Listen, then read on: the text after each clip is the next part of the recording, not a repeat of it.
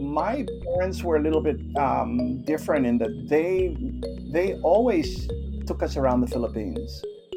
Photography for me is just a, a vehicle to or a medium that that is my window to the world because I love to visually communicate. Uh, as I get older now, too, I've I've kind of trained myself to find beauty wherever I am, even in my neighborhood. That was travel photographer Alfonso Calero. My name is JP Alipio, and you're listening to the Wildcast. Hey, friends, welcome back to the Wildcast podcast. It's been a while since I've heard all of you, and I'm very happy to come back to the Wildcast with another episode with an amazing photographer, Alfonso Calero. Alfonso is a photographer, he's a teacher, he is a traveler, and he is my friend. We traveled together in the mountains of the Cordilleras with his clients many years ago, shooting the landscape, the beautiful landscape that is my home, and watching him teach his clients, you know, to be to find that the wonder that he sees every day in everything ordinary is something amazing. And this is a conversation with him about his work, about how his work has been affected by the pandemic, and of course, what he looks forward to when the pandemic is over. So, here it is. This is my conversation with Alfonso Calero, travel photographer and friend. Hi, Alfonso. Welcome to the Wildcast. And I'm really happy to see you again. It's been a few years since we were out here in the mountains in in the Cordilleras. So, how have you been? How how how has life been treating you in Australia? Very good. We're very lucky to be here in, in Sydney or in Australia. Very few cases, and uh, it seems to be under control compared to the rest of the world. Right. And um, how has life you know in the pandemic sort of affected you your business. I mean i know the last time you were here a lot of what you do is about travel. I mean that's that's sort of the the main thing uh, that you used to do. And how has this whole pandemic sort of affected that? Um, i'm lucky because my business was local and global so, um, uh, what I mean by that is my photo walks that run in in every city in Australia have continued to run. I mean, it, it did it did have a big uh, impact, of course, from around April to October last year. Um, so that was kind of the bread and butter, and uh, the government here actually gave everyone some money as well. Um, if we could prove through our tax accountant that we were, you know, suffering during the pandemic with at least a 70% drop in sales, which we which was a 100% drop in sales. So um, that that that saved uh, that saved us the government assistance. Um, um, and of course the global tours um, that that I couldn't do at all because that stopped from March last year. Right, right. And how has how has it felt there? Like you live in an you basically live on an island and one of the few islands in the world where it seems life has continued in continued as normal compared to let's say you know the other places you've lived in your life which is Spain, the Philippines or Japan and and and it seems that Australia has sort of survived through throughout the last year without much disruption in in, in life? Um yeah geographically i guess we're we're lucky in that we're an island nation so we don't have you know bordering countries uh, coming in and and they pretty much closed the borders when it happened like new zealand did. And then uh, everyone that comes in has to go to a hotel for two weeks quarantine. Um, which is under health supervision, and the police and military are there as well. And uh, so, yeah, I guess that's how we were able to kind of live in our little bubbles. hmm And maybe let's let's go back a little bit. And I know you you grew up in the Philippines. You spent about fifteen years uh, growing up in the Philippines. You're Spanish Filipino. Um, and how did you find photography as someone who now works? I mean, th- this is your main thing. This is your main career. How how did photo- photography find you, or did you find photography? Uh, I think uh, National Geographic is where it all started. So I, I wasn't really a big reader, but I, I was um, I love looking at good photos, and uh, Uh huh. my, Yeah, of lucky my course, parents, and of yeah, course, National Geographic photos. yeah, yeah, pretty good quality even to this day. So I was uh, blessed with the uh, the subscription that my parents had from from the time I was born. So it was always on the coffee table, and and and I just look. I was just mesmerized with that. Was like my window to the world because you know, born and raised in Manila, and I never left the Philippines till I actually came to Australia when I was oh fifteen. That was my first time overseas. So I I never really understood what was going on out there, but I was super curious. So and that that was my window to the world. Thank you, Nat Geo.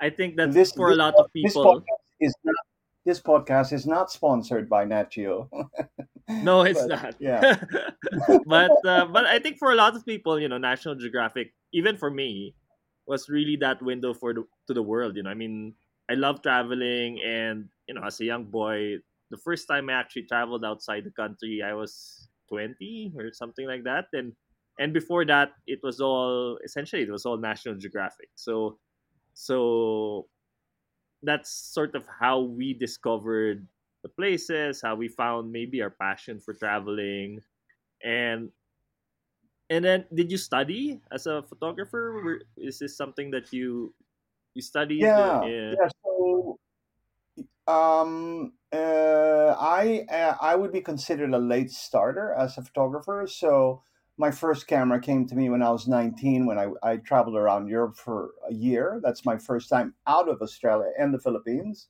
Uh, and then I didn't really decide to study uh, photography till I was 30. So it was a oh hobby wow, for, you know, a good 11 years. But um, that's when I came back from Japan after living there um, and then kidnapped my now Japanese wife and brought her here. Um, and uh, became a photographer after four years of studying and doing a diploma.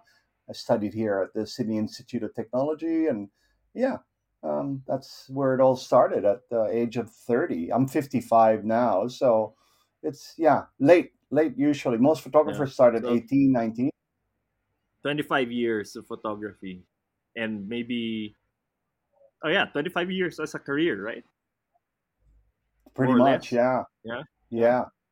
and and you've you've sort of built this career on travel and um, you know the, you've, you've built this career on travel photography specifically in the places you've lived in i mean places that you are somewhat connected to you know like like japan the philippines of course spain um, can you tell me about those trips that you do? Uh, for I mean, for the listeners of these podcasts, we've been essentially we've been locked into our little towns or little or where, wherever they are uh, at the moment, and without really the chance to travel. And can you tell me about some of the most memorable trips you've done as a travel photographer, bringing clients around the world? Yeah. Uh, so the overseas uh, photo tour started uh, in 2008, and uh, the first one I did was to Japan. So I go to Japan probably three, four times a year um, until the pandemic hit, of course. So I hope to go there at the end of this year. But I would say my, I mean, aside from the Philippines being my my first home, my second home outside of Australia would probably be Japan. Um, my wife's from Tokyo. I, I I speak the language. I used to live in Tokyo for four years. I love Japan. You you've been, haven't you? Um, to Japan. Yes, I have. I have. Uh, some years Yeah. ago. Yeah, it's been a while. Yeah, I just yeah, I love the contrast of the the urban and the rural areas because um, I love that um, probably what 70 80 percent is um, forest and That's very true, right? mountainous. Yeah, even though they're they're having issues with that, uh, we won't get into that. But um, uh, with the pollen and all that going into the hmm cities, and they they replanted, but they're not they're not managing it. It's just going crazy at the moment. But having said that, Japan has such a diverse culture, and and seasonal is super uh, different in autumn, winter, or spring. I don't go in summer; it's too humid and hot. So But what's the what's the season that you you go to Japan? yeah, I would say that uh, autumn is my favorite. I go I auto, I go autumn, winter, and spring. So I go October, November, uh, January, February, and then March, April. Um, so that they're they're my favorite seasons, and every location is is special in its own season. So I go to Hokkaido up north. You've been to Hokkaido, haven't you? No, no, that's not one of the places I've been to. Yeah, that's super pristine and, and protected and, and very. There's a lot of farmland there, but there's a lot of uh, wildlife So in winter, huh. you can shoot you can shoot a lot of like the uh, red crown crane birds dancing in the snow. Um, you can shoot uh, sea eagles um, over the ice. Uh, you can shoot uh, Ural owls coming from Siberia. Um, snowscapes, sort of really minimalist uh, snowscapes around um, in Biei, this area. So yeah, there's so much variety, and winter is beautiful in huh. uh, January, February. Right. I mean, uh, for a lot of Filipinos, I think Japan is all about the spring. You know, the the the cherry blossoms, and that's sort of the big draw for a lot of Filipinos going to Japan. But as someone who's lived there, uh, and and I've traveled with you on your photo tours. I know you like to provide somewhat of a different experience and and sort of a localized experience based on since you've lived there, um, you want it to be special for your clients and you want to show sort of what Japan is for Japanese, uh, I would say. And what are what are those other special areas in Japan that you've been able to to bring uh, clients to, and those areas that are sort of special to you, uh, photography wise? Um, one particular experience that people always uh, recall, because I always try to get feedback from the customers after, and I have a lot of repeat clientele, is an area up near um, Kanazawa called Ainokura. So Ainokura are Uh huh. these um, thatched houses, thatched uh, roofed houses that uh, were built about 200 plus years ago. The, and Ainokura is a village of 20 or so of these houses that are it's part of UNESCO. It's a UNESCO heritage uh, village, along with some other areas. Like uh, Shirakawago is another one, about uh, 45 minutes drive from there. But I prefer Ainokura because it's less touristy and it's in a valley. And um, on my website, you've probably seen some images of um, the the village uh, in the valley. It's just so magical. I mean, uh, and staying there the night is is really authentic. They haven't fixed anything up to make it uh, uh, you know too modern. So it's nice. I mean, of course, you still got the Toto toilet that you that's I appreciate. you know, Right. the Right. the Not the squat toilets. no, not a squat toilet. So they got the they got the modern toilet, but you still have the tatami mat uh, floor, and then you have the irori, which is you know the the earth uh, floor with the pot hanging over the top, and then they cook like river fish there, charcoal. Um, Wow. uh. Yeah, it's, it's, a bit it's a bit smoky, but uh, it's lovely. Um, and the the houses are are really well maintained because the, the whole community get together every uh, few years because they have to change the thatch roofs every few Right. years. It's a it costs a lot of money to, to maintain them, but they all they have this community group like a co-op group, and they all help each other to do that Mm. uh, as a group, uh, especially during summer. Wow, nice. I, I I was at um I forgot the name of the village, but when I was in Japan ten years ago, there was a village similar to this.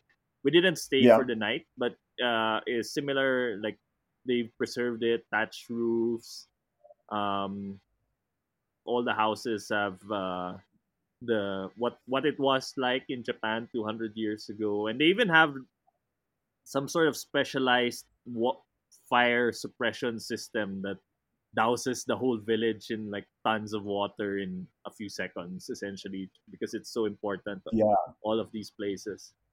Um, one of the things I, I really sort of noticed while i was in japan is there is this both very distinct sort of cut between the past and the present you know the, the old japan and the present but there's also a lot of sort of interconnection between the past and the present and you see it in in the lives of the people there and it's a very distinct thing that that the culture is so alive and adapted to what would be one of the most modern countries in the world yeah, yeah, yeah. I I double that. I uh, I agree with everything you've said. It's um, they're so ahead technologically, but at the same time, there's that beautiful contrast of of the old world in in so many ways, deep in the culture, deep in the way of thinking, uh, the way of acting, and and yeah, you can walk around the corner and see a really beautiful old 300 year old house, but then you know you'll also walk around the corner and find um, uh, some amazing vending machines sell everything. right and aside from japan you've you've been to you know spain spain is a big place in your tour as well right um you've you do tours in spain Yeah, north or south, 10 days at a time. Okay, and, and as someone you speak Spanish, you have Spanish basically cultural roots, uh, despite growing most of your life in, in the Philippines. Um, can you tell me a little bit about how you design your tour um, in Spain? Uh, the uh, southern areas, um, it's all self-driving for most of the trip, and uh, I teamed up with my cousin in Madrid, who's also a photographer, and so he helps me with the driving. And I take only up to six people usually. So if we go south, um, you know, we'll hit the iconic locations like Cordoba, Granada, and, and Sevilla, but Uh-huh. we'll also try to go a little bit off track into smaller villages like uh, Ronda or Vejer de, de la Frontera, which are they like these whitewashed. All Uh, right, I, I was there uh, two years ago actually. Vejer, that's a beautiful place. Uh, it is, isn't it? Yeah, yeah. I mean the the the town is by the coast and Yeah, it's just this white it's white everywhere it's so bright yeah, the, the whole town is so bright because you know it's you know the skies there are just blue there's no clouds um and the whole town is just it's just bright white everything is you know there's and because it's not you know it's not like the philippines where you'll have wet dirt sort of meshing into the walls um everything is so clean uh it's such a unique town actually the uh, Vejer. yeah we, we we we took a day trip uh there coming from sevilla i think yeah. You could, you could. I I I was talking to some uh, painters there. You know, like the guys who paint the houses. and it's uh-huh like, yeah oh, yeah. So, um, what choice of paint do you have? Um, we got white, glossy, or white matte. That's it. oh, okay, that's easy. Yeah. So, but in places like this like how do you decide um i know a lot of your photography is very very much sort of landscape and and but but spain is is very diverse in terms of you know culture it's it's so rich it's so let's say like spicy because it's so different from north to south you know you, you go from north to south the, you can actually if, especially if you drive you can actually feel both the landscape and the people and the architecture change and how how do you design you know your photo tours around this and how do you teach your your, your clientele?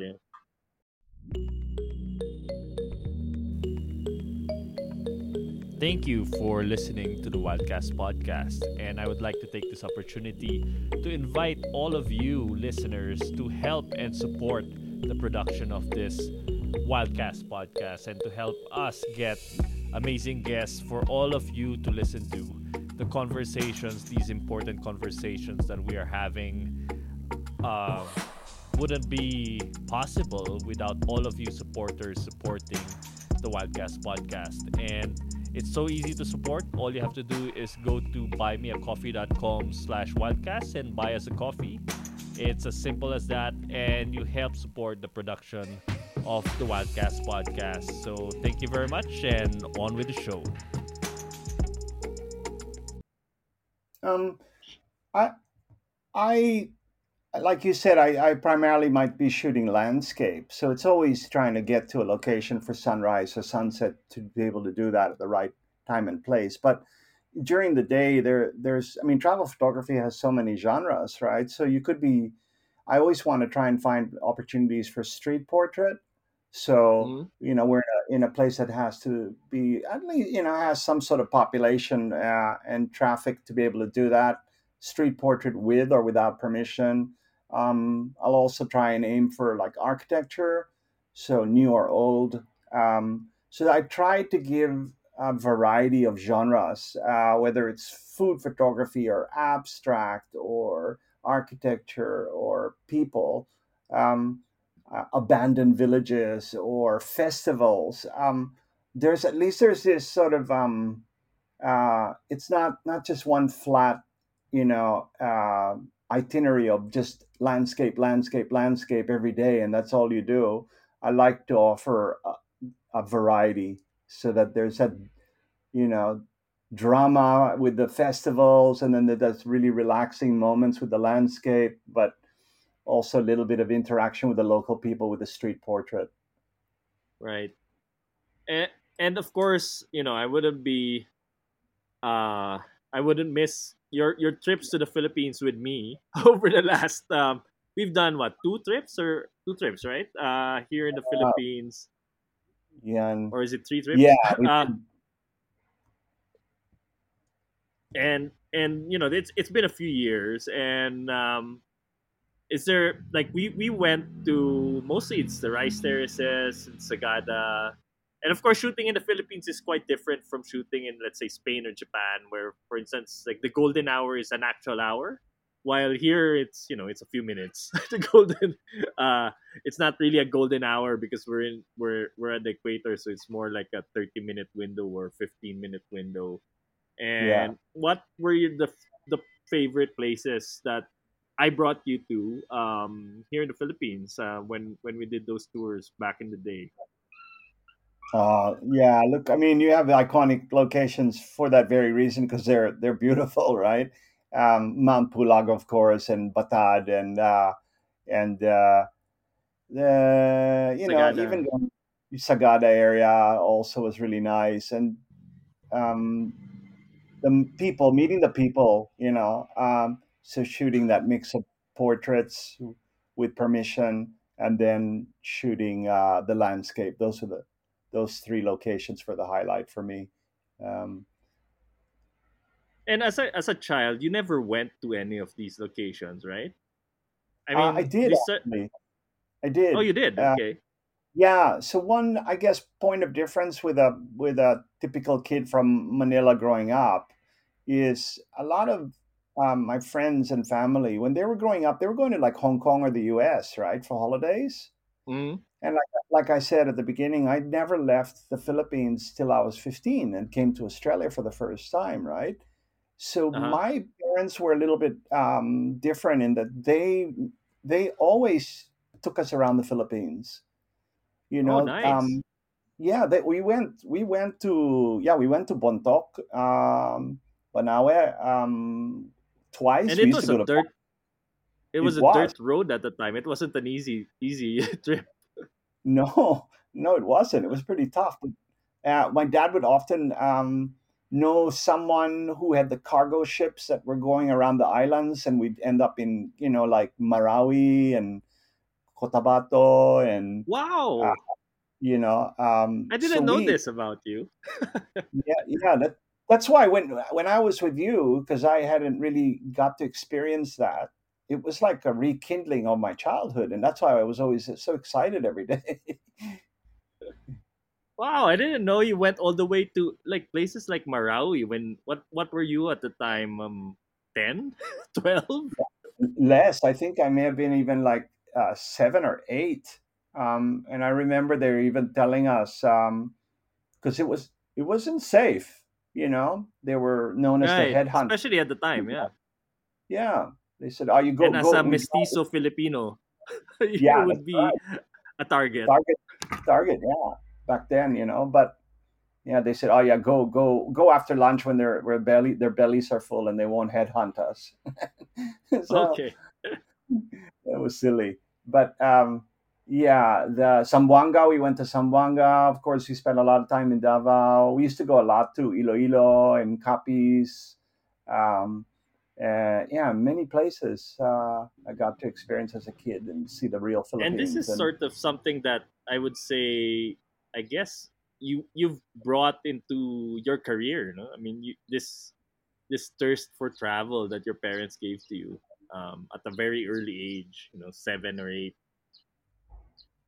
yeah, I'm always curious, very, very curious, uh, and and uh, and I always fall into the rabbit hole of of and asking questions, and and and uh, I mean, photography for me is just a a vehicle to or a medium that that is my window to the world because I love to visually communicate. Um, but yeah, I mean, I, you probably got bombarded by questions from me all the time when I was Of with you. Of course, yes, I, I do remember. I do remember, yeah, and, and you know, I, I appreciate the questions because I think um, you know clients who I bring also and into the into the mountains uh, it it's important they they ask questions because then you know you're, you're able to help them understand the landscape help them understand the culture. And i'm sure you get the same thing um for from your clients that go to japan or spain or i mean all of these places that you've been to many times um that you're able to actually provide some sort of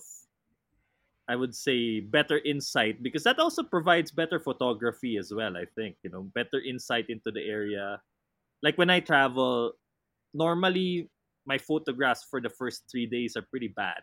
They're you know they're pretty shit. and then when, I travel, and then you know you, you sort of get into the groove of it, and you start taking better photos. I don't know if this happens to you. You know, of course you're you're a professional, and you need to take the good photo immediately. But does that happen to you, where where you sort of need to immerse yourself into a place a little bit more before your photos start to come out? You know, you know, show the culture of the place, show the spice of these areas. Um, I think when you're, um, I mean, maybe as a well, as a professional. So I mean, primarily I'm teaching photography now, but when I was doing more commercial work, you would often get thrown into uh, many, many locations that you'd never seen before. We, this is even before internet happened, where you couldn't even research before you got Right. there. So you have to rely on your eye. Um, you have to rely on your eye, and my eye, and my eye is curious, just like I'm hmm curious, and so I'm always looking for for details um, and good light and and and it's practice. It's like like you Yeah. know you you stretch before you go for a run. So you yeah you you gotta it take my for me it might take a few hours, not a few days, but it Yeah. might take a few hours. And if I I have to be relaxed if I'm stressed, I, I try. If sometimes photography is a way to help me relax too, but um, yeah, you just gotta practice, keep practicing, and then that's what I help the, the clients with is to help them relax and find their, I guess, visual voice. Uh-huh. Um, And yeah, take me through the the teaching process. You know, now that you talk about your clients and how do you how do you teach? Like someone, for instance, who most of your clients, especially the ones that go abroad, are a bit more, I would say, advanced in their photography. uh, compared to let's say the ones that go on your city tours and and and you give you give photo tours also for people who want to take bet- better photos with their phones a lot of these things. And what are what would you say are the top tips you can offer to someone who wants to come on your tour or is on your tour? And uh, how do you help them get to find that eye you get to find their visual voice? Um, well, first, I want to find out what genre they, they like photographing, if there's a particular genre. Um, I also want to try and find out, I want to see a lot of their, I never take anyone I don't know, right? So um, I, I do a lot of video chats with them or I meet them face to face beforehand. And for me, it's important to know this what they like because what I like might not be what they like, right? So right uh, uh, and I have to know what they like, and then look if I can look at their folio of their best work as well, or if they can show me uh, other work that they've seen that they love and they would love to do it like that, you know, in that style. So that helps. That gives me a benchmark to work from, and then and then as I get to know them personally through the trip, because it's you know you're together twenty four seven, right? So yeah um, you can slowly find out in more detail about what they're trying to say visually you know what what speaks to them when they're out in the landscape for example what what are they attracted to? Um, and i don't I, don't- I never push my opinion. I i want to find out what they're trying to say visually. Um, and every person's different. So that's why it the more i get to know them then they if i understand them then they understand me and the way i talk and teach then they become better. Yeah and and has it been has there been a an occasion where one of your clients actually becomes a professional? Is there some has there been that like someone who has gone on your trips um, or gone on um, a workshop with you and then turned into a professional photographer um maybe yeah yeah actually. I was just talking to one two days ago sue. Sue's a family portrait baby kids photographer. Oh nice. Um, she was dabbling in it and she's a mother of three kids um, and she came with me in uh, spring to in during cherry blossoms to Japan, and uh, she was dabbling in it. She had a marketing background, and um, then she yeah she does it full time now. So and yeah, and actually we're gonna she's coming with me to Uluru, Alice oh Springs nice in in uh, a couple of months. So she's yeah one example of how she's been able to have the confidence to to do it. We and I keep in touch with all my customers if I can. You know, I was talking to Ian the other day. Remember Ian, the Oh the yeah, of course, of course, Ian. Yeah, Yeah, yeah. I, he yeah. does a lot of cycling these days, so he, Ah, he sends me messages mad cycler. Yeah, he just said, "Oh yeah, Yeah, I just rode 150 kilometers to this town the other day." On he's got a an electric mountain bike.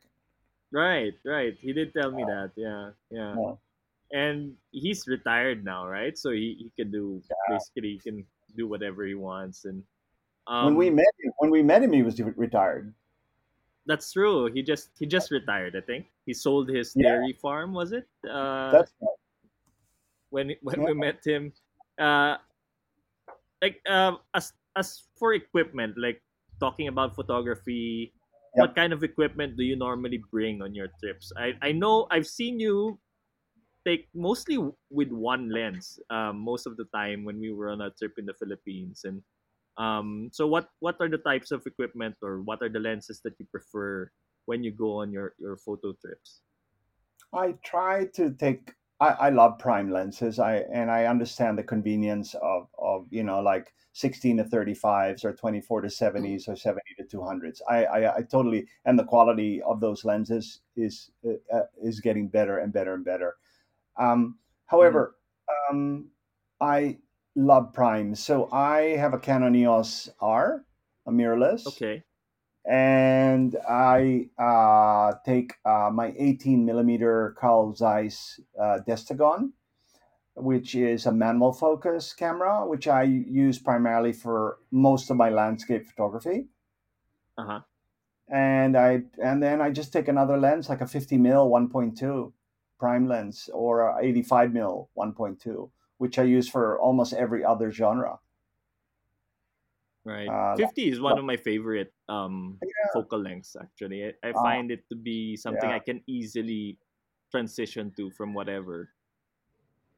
yeah, it's uh, you know it's just you know you don't have that much distortion. Uh, it's pin sharp edge to edge. Uh, yes, you can you'll have trouble with with shallow depth of field because it's more it's a longer lens. Uh, but these days, you know, with all the technology and software, and we can do all sorts of things. Uh, Photoshop and Lightroom, are my my primary uh, software. hmm And uh, you you talk about technology now, and it's being in photography for so long as as you have. You've gone through the film phase, and now of course digital and and mirrorless. When you were here the last, you weren't still using a mirrorless camera. You were in, using a typical DSLR. And how has it changed your business going from film to digital over, you know, the almost 30 years of your career? Well, um, as we know, when the digital age arrived, uh, everyone became a photographer more than before, and even more so now with mobile phones. But um, uh, look, it made my I think it made my life a lot easier. Uh, I love Mhm. the technology. I'm as much of a um, philosophical about the creativity and what I teach as I am a geek freak uh, about technology. So um, yeah, I think it it's just it makes makes my life a lot easier. Um, right now, I'm here just behind me in, on the floor. I'm I'm shooting flowers. Oh, Um, wow. Okay. so yeah, you know, and I'm using my 50 mil. I'm putting flowers on like a light box, and I'm giving it this luminance, and I'm hmm focus stacking. I'm doing HDR. I'm I'm playing with um, yeah. It's uh, it's can really sort of yeah. opened up. I mean, there's a lot of people when when digital first came out. There's a lot of people. Oh, you know, film is still the best, and and and now once you actually embrace that whole digital realm, I think it, there's there's so much you can do. You know, there's so much that it opens up to you and makes things, you know, like you said, so much easier than it used to be. what what I have brought with me uh, when I shoot is the treating my sometimes I treat my digital uh, photography like film photography. So what I mean by that is I'm if I'm teaching some uh, customers, I'll say to them like let's do a little micro challenge for like 10 minutes and can you go and treasure hunt and look for like texture or shapes but don't look at the images um, for Oh, 10 okay. minutes just for t- some people freak out, especially the younger generation. So I go, don't look at, don't check, because people yeah. love to shoot and check, shoot and check, and I, and uh, and so I've kind of brought a little bit of that old world into the teaching because I think it you need to slow down. I mean, even by putting a cam photo uh, camera on a tripod, you slow down. Um, so everyone needs to slow down and and and stop checking and just be in the hmm moment more and so that's just one way to do it just 10 minutes 10 minutes Yeah. don't check I mean, it's I, I, I, I shot with film. The first camera I have I've had. In fact, I've sort of uh, late digital guy. I, I, I only shifted to digital digital in I think 2010. So yeah so I, I was using film up to up to that point, and I still take take with me that that thing where I only have 36 shots, and I, you know it's it's limited. So as a as someone who shoots on a digital camera, and I've compared myself to some other friends. They they tend to have like thousands and thousands of photos whenever they go out on a, on a photo trip, and I I tend to have like a thousand photos for the entire trip. You know, like I would have much much less uh than they would, and I think it's really like what you said. You know, like sort of more purposeful shooting, and not not so much I think that's what digital sort of created is that because there's this endless supply of memory, you can just plug in a new card, plug in a new card, and people have stopped, and especially with the phones, where you don't really think, just take a picture, shoot it, shoot it out into social media. Um, but taking a camera and taking the time to, to have more purposeful photography it really does make a difference as compared to just shooting with your phone or or just shooting whatever you see with with you know your digital camera Yeah, I, it's um, I think it's super important as well to add to that that um, you you also have to start looking at your hit rate. So let's say you go out and you shoot a hundred photos. uh, What percentage of those photos are you actually happy with? right Um, and so that's the higher the higher your hit rate, the the, the more the, the happier you are. Um, so and when I when I edit and look at my photos, I don't even delete anything. I don't bother because it's a downer, right? It's like you want to yeah focus on having fun editing as you do shooting, and uh, the less time I can sit in front of the computer, the better. Um, and then uh, yeah, just try and get better at your uh, you know com- composition or technical or and just nail it if you can in camera without having to fix Mhm. it so much later. right. Now the the pandemic has moved on from you know year one to year two now. And what are your plans? Like what are your future plans for your let's say photography trips? If once everybody's vaccinated there in australia uh, i'm sure they'll start opening borders and all of that. Is there some local photo trips? Like a, have you started because of the pandemic did you start dreaming of doing your own trip for yourself? Like what's your dream photo destination dream photo trip?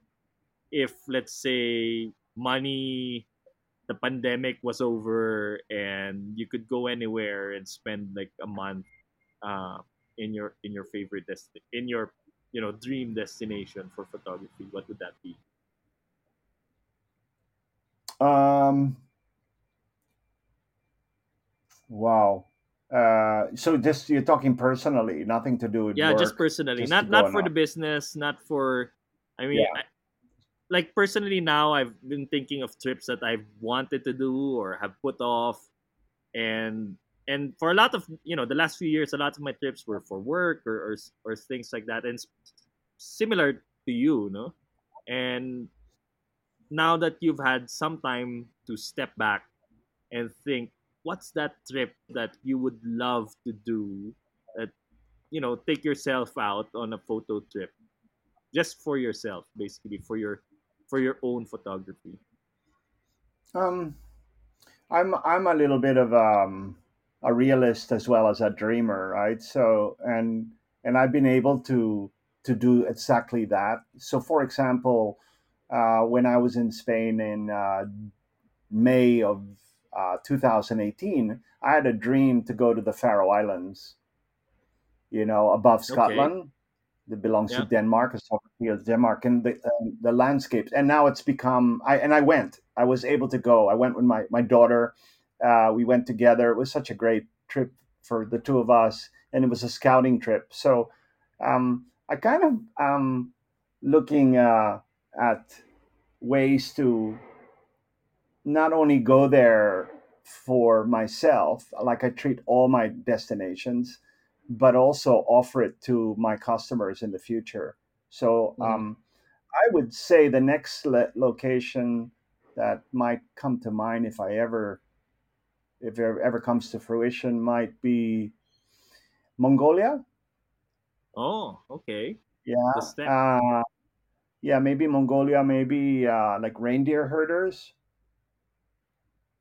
wow that Um, would be something yeah Yeah, uh, or you know, even like, uh, but they're they're becoming a little bit commercialized in some parts, you know. But, uh, it, but you know, I for me, I think what I've uh, as I get older now too, I've I've kind of trained myself to find beauty wherever I am, even in my neighborhood, you know, and and that to me you, you know, because I, I don't, I don't, I'm not that interested in going to these iconic locations um, as much as I may have been before. I'm, I'm more interested in going to remote places. So like Batanes, right. as you know, you know, I think Batanes is still a little bit. I mean, it's become popular, but compared to the rest, it's still difficult to get to in this yeah, day. Yeah, so that, that's the thing you know even if you're just even if you're going to like Itbayat and Sabtang Island and you yeah. know that's a little again a little bit more remote I love going with you you know to remote places and I also think that uh, I'm I don't know if it's just me mm. but post pandemic a lot of people are going to be looking for small groups to go right. with to as remote a location as possible um, that is um, true that is true the more off the grid it is, the happier we'll be because people, um, you know, even here in Australia, you know, it's been it's taken a while, but only now I'm starting to get inquiries to go out of the state. You know, oh wow, because okay. People people have been hesitant, and I, I mean, my, most of my age group as well are seventy plus years old, so mm-hmm. they want their vaccine before they go anywhere, right? So, of course, of course. Yeah, and then and then they'll make the next step maybe next year to go overseas. So um, yeah.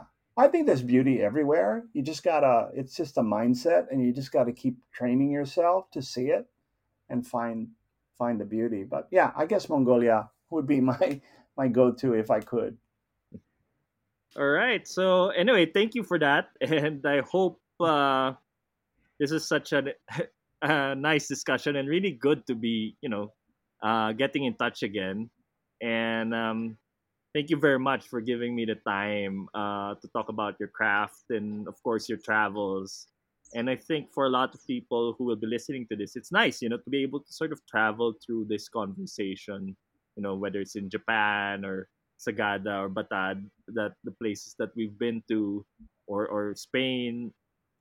Uh, I think it it'll help people sort of dream again for uh, what's possible, you know, after the pandemic is over. So thank you very much. Um, yeah, and I, and I, hope you'll be you'll be back here again soon. You know. I hope so too. But um, yeah, please, uh, if any of your listeners are are also interested, I do live streaming uh, classes. They can visit my website alfonso.com.au. Um, and uh, yeah, and I hope everyone's feeling uh, a little better, and I hope I can. This has given them a little bit of hope as Australia is doing pretty good, and uh, I'm sure the Philippines will get there, um, and so will the rest of the world. So, yep, stay safe, everyone.